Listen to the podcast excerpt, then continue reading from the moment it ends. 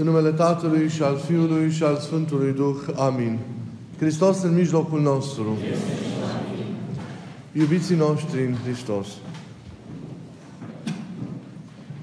Astăzi, sărbătoarea Duminicii, după cum știm prea bine, este dublată de praznicul împărătesc al schimbării la fața Domnului, eveniment relatat în textul Evangheliei care s-a citit, iar semnificațiile, la semnificațiile acestuia vom încerca să ne oprim în cuvântul de astăzi, fără însă avea pretenția de a le epuiza, pentru că perspectivele pe care această contemplare a acestui praznic le deschide sunt nenumărate, sunt aproape nesfârșite. Pentru ucenicii care au fost de față la ceea ce s-a întâmplat acolo în munte, pentru Petru, pentru Iacob și pentru Ioan, fără dar și poate evenimentul a constituit un moment de vârf în viața lor, fiind vorba de un punct culminant al manifestării către ei a lui Isus ca Dumnezeu.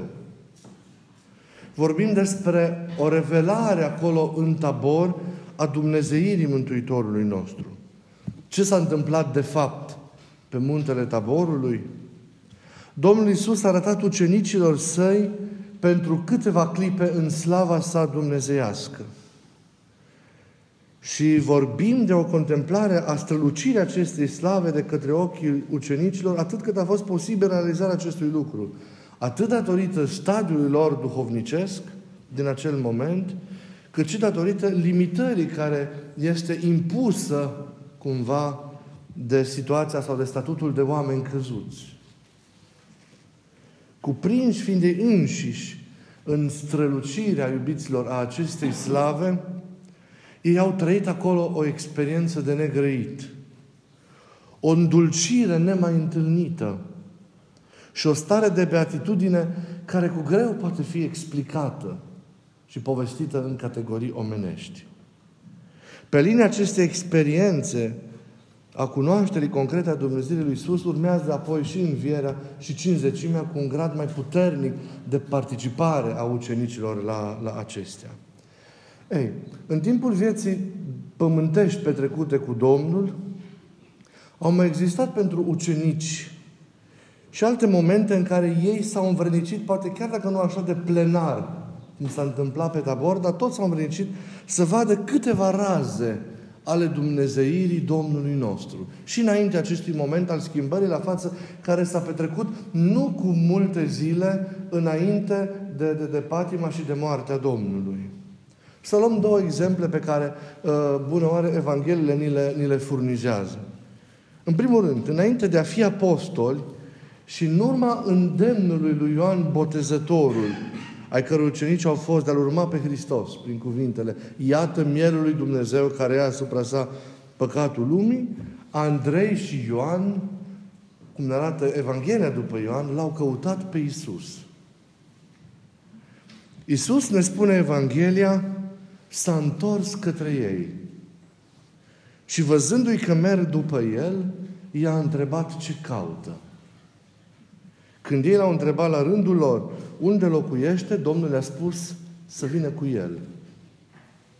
Iar Evanghelia notează, au mers deci și au văzut unde locuia și au rămas la el în acea zi.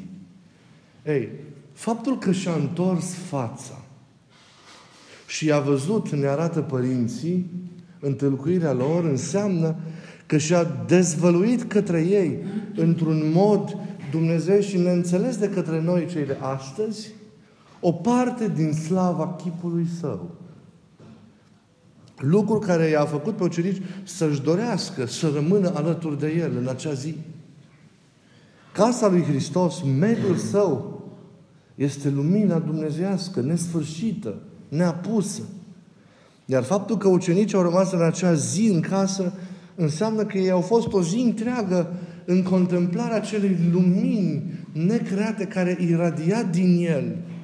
Așadar, chemarea ucenicilor nu a reprezentat o simplă invitație la care ei au răspuns doar pentru faptul că au fost plini de zel, ci a fost rodul unei vederi, al unei contemplări tainice, chiar dacă în parte, dar a fost vorba acolo de contemplarea în parte a slavei Mântuitorului, Mântuitorului Hristos.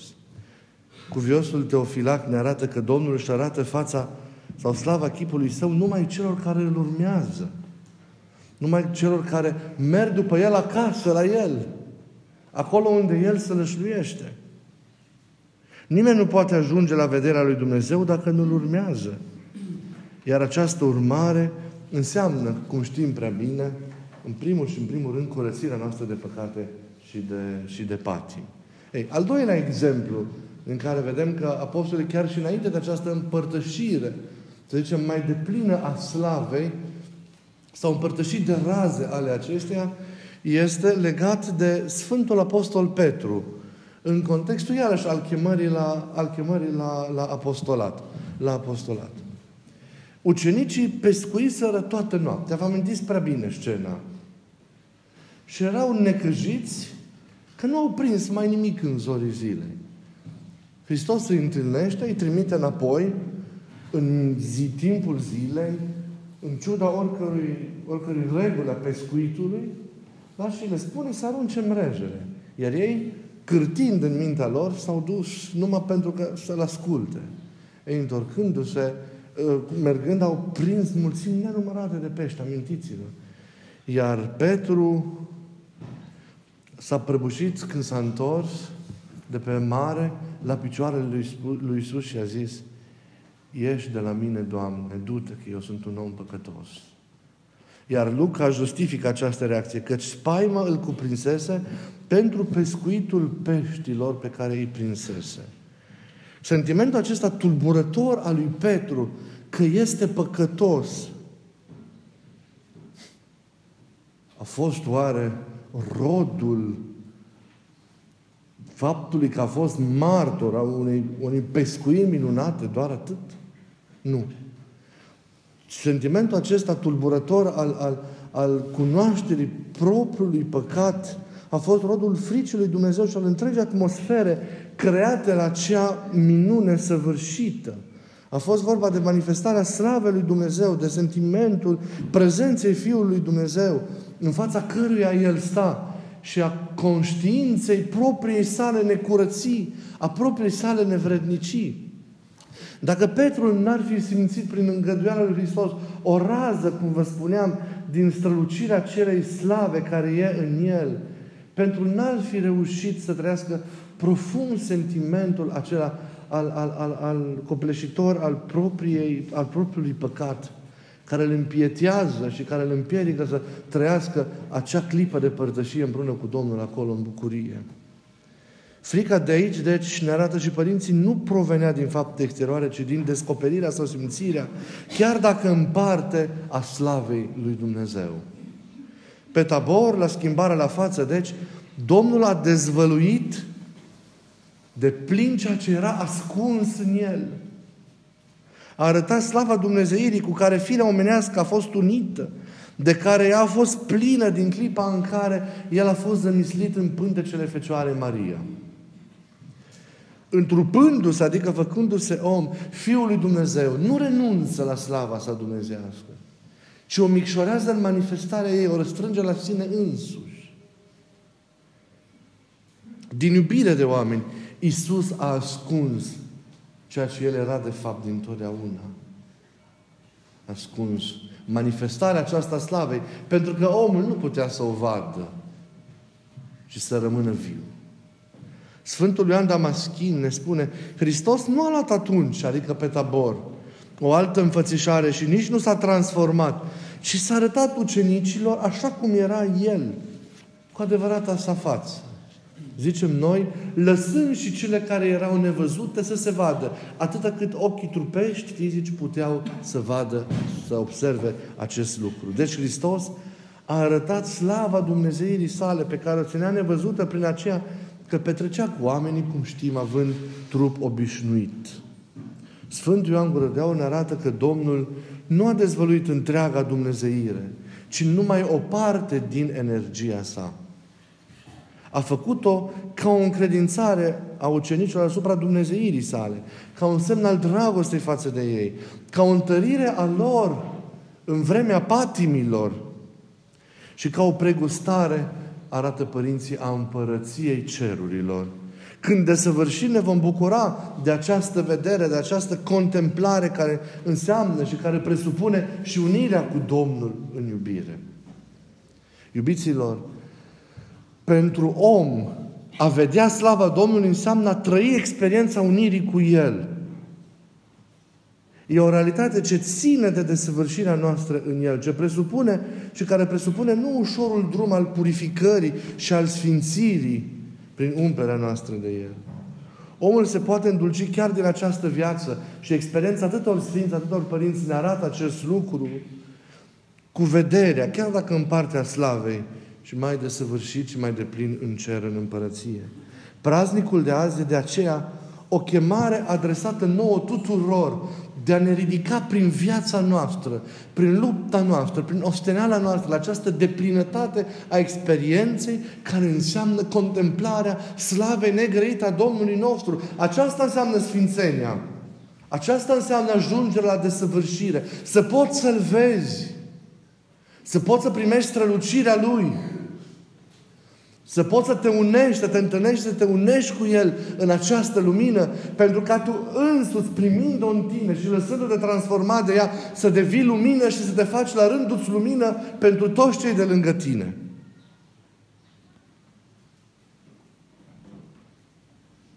Dar aceasta înseamnă că doar când ajungem pe acele piscuri ale vieții spirituale, putem face experiența luminii? E o întrebare care să, e bine să ne opunem. Doar acolo sus putem face experiența luminii? Nu.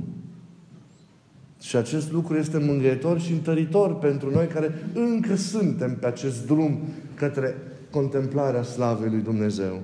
Întreaga viața noastră, întreaga viața noastră creștină, ca o însoțire cu Hristos, e o umblare în lumină. Creștinul umblă în lumină. E o experiență a luminii pe care o facem zi de zi. O experiență pe care o facem însă în forme și în măsuri diferite în funcție de starea noastră și mai cu seamă în funcție de mila și de darul lui Dumnezeu față de noi. Experiența luminii e marele dar al lui către noi. Taborul ne indică punctul cel mai înalt al experienței luminii în această viață. Dar el este clar precedat și pregătit, ca și în cazul apostolilor, de atâtea alte împărtășiri, de raze ale strălucirii slavei, încât putem să spunem că întreaga noastră viață, cât timp umblăm cu Hristos, lumina lumii, e o experiență a luminii. O lumină care e, cum spuneam, experimentată în chip diferit.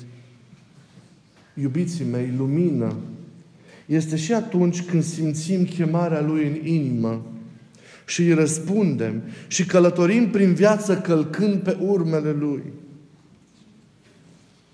Lumină este și atunci când distingem glasul Lui de atâtea alte glasuri înșelătoare ale acestei lumi și îl urmăm. Lumină este și atunci când distingem lumina Lui lumina adevărată, de atâtea alte false lumini mincinoase care ne atrag și o alegem pentru a fi călăuziți de ea.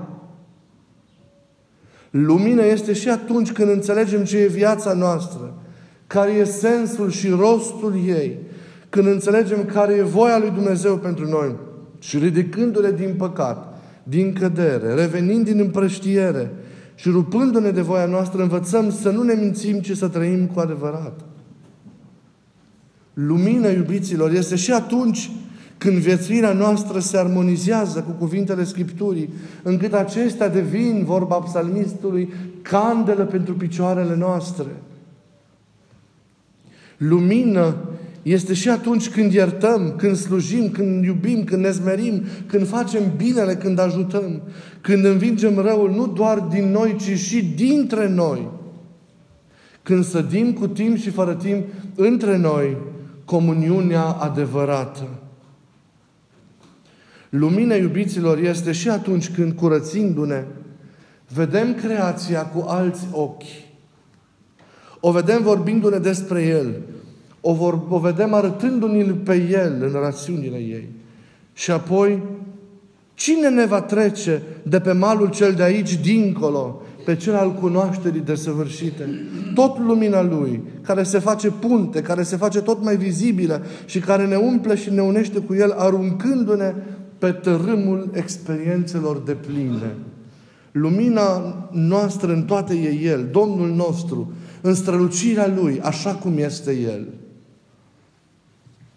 Dar mai este, iubiților, un aspect important pe care vreau să-l ating, chiar și în scurt, în încheiere. Mântuitorul s-a arătat ucenicilor în slava sa și pentru a-i întări, dată fiind dimineața patimilor sale – ca El să-L vadă, ei să-L vadă acum, să știe cu adevărat cine este și să nu se tulbure în ei înșiși când îl vor vedea umilit, zmerit, răstignit, înfrânt omenește și omorât.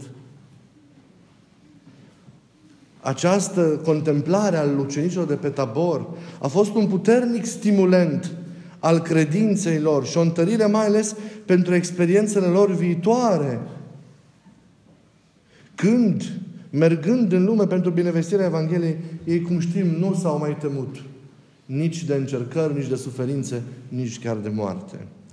Experiența aceasta a taborului trebuie să fie un astfel de stimulent și să fie o astfel de întărire și pentru noi. Pe drumul credinței noastre, în atingerea experiențelor acelora de pline. Un drum care adesea traversează momente de întunecare, de noapte, de greutate.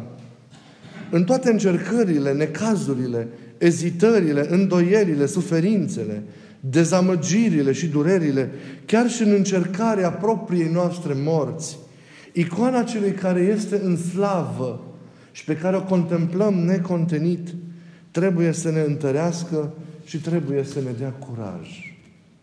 Pentru noi, nu diavolul, nu tentațiile mincinoase ale lumii, nu păcatul, nu lumea aceasta, nu încercarea, nu deziluzia, nu boala, nu durerea, nu dușmanii noștri, nu disperarea, nici moartea nu vor avea ultimul cuvânt, ci Iisus, Fiul lui Dumnezeu, și iubirea sa și lumina sa vor învinge în noi. Să avem doar curaj să mergem înainte și să ne lăsăm noi înșine schimbați la față de chipul său cel prea frumos, cel prea luminos și prea dulce. Să nu ne schimbăm după chipul lumii, ci să ne schimbăm continuu după chipul slavei Domnului nostru Isus Hristos. Creștinii nu sunt scutiți de întuneric, pentru că nu trăiesc în afara lumii, dar sunt orientați mereu spre lumină. Nu cred în întuneric, ci în strălucirea zilei. Nu sunt doborâți de noapte, ci speră în auroră. Nu sunt înfrânți de moarte, ci tânjesc să învie. Nu sunt doborâți de rău, pentru că trăiesc binele continuu care vine de sus. Să trăim doar în lumină, în acest bine care vine de sus. Să nu îngăduim răului să pătrundă sau să rămână în noi. Viața noastră să fie o continuă umblare în lumina Lui. Să fim fii ai luminii, așa cum ne îndeamnă Scriptura și cum spunem de atâtea ori în rugăciunile noastre. Și când întunericul sau noaptea adesea, poate, vor cădea asupra noastră, să privim spre icoana celui care e în slavă și să nu ne pierdem nici când speranța. Oricât de greu ar fi. Ce ne-a zis Petru în cuvântul apostolic de astăzi? Aceste cuvinte să ni le repetăm mereu când suntem în întuneric. Se va lumina de ziua și va răsări luceafărul de dimineață în inimile noastre. Și să repetăm mereu și mereu și mereu cu Sfântul Grigorie Palama atunci când suntem în noapte și așteptăm lumina fără a ne pierde speranța. Lumina mea, Dumnezeul meu, ești Tu. Lumina mea, Dumnezeul meu, ești Tu. Lumina mea, Dumnezeul meu, ești Tu. Lumina mea, Dumnezeul meu, ești Tu. Lumina mea, Dumnezeul meu, ești Tu. Lumina mea, Dumnezeul meu, ești Tu. Lumina mea, Dumnezeul meu, ești Tu. Amin.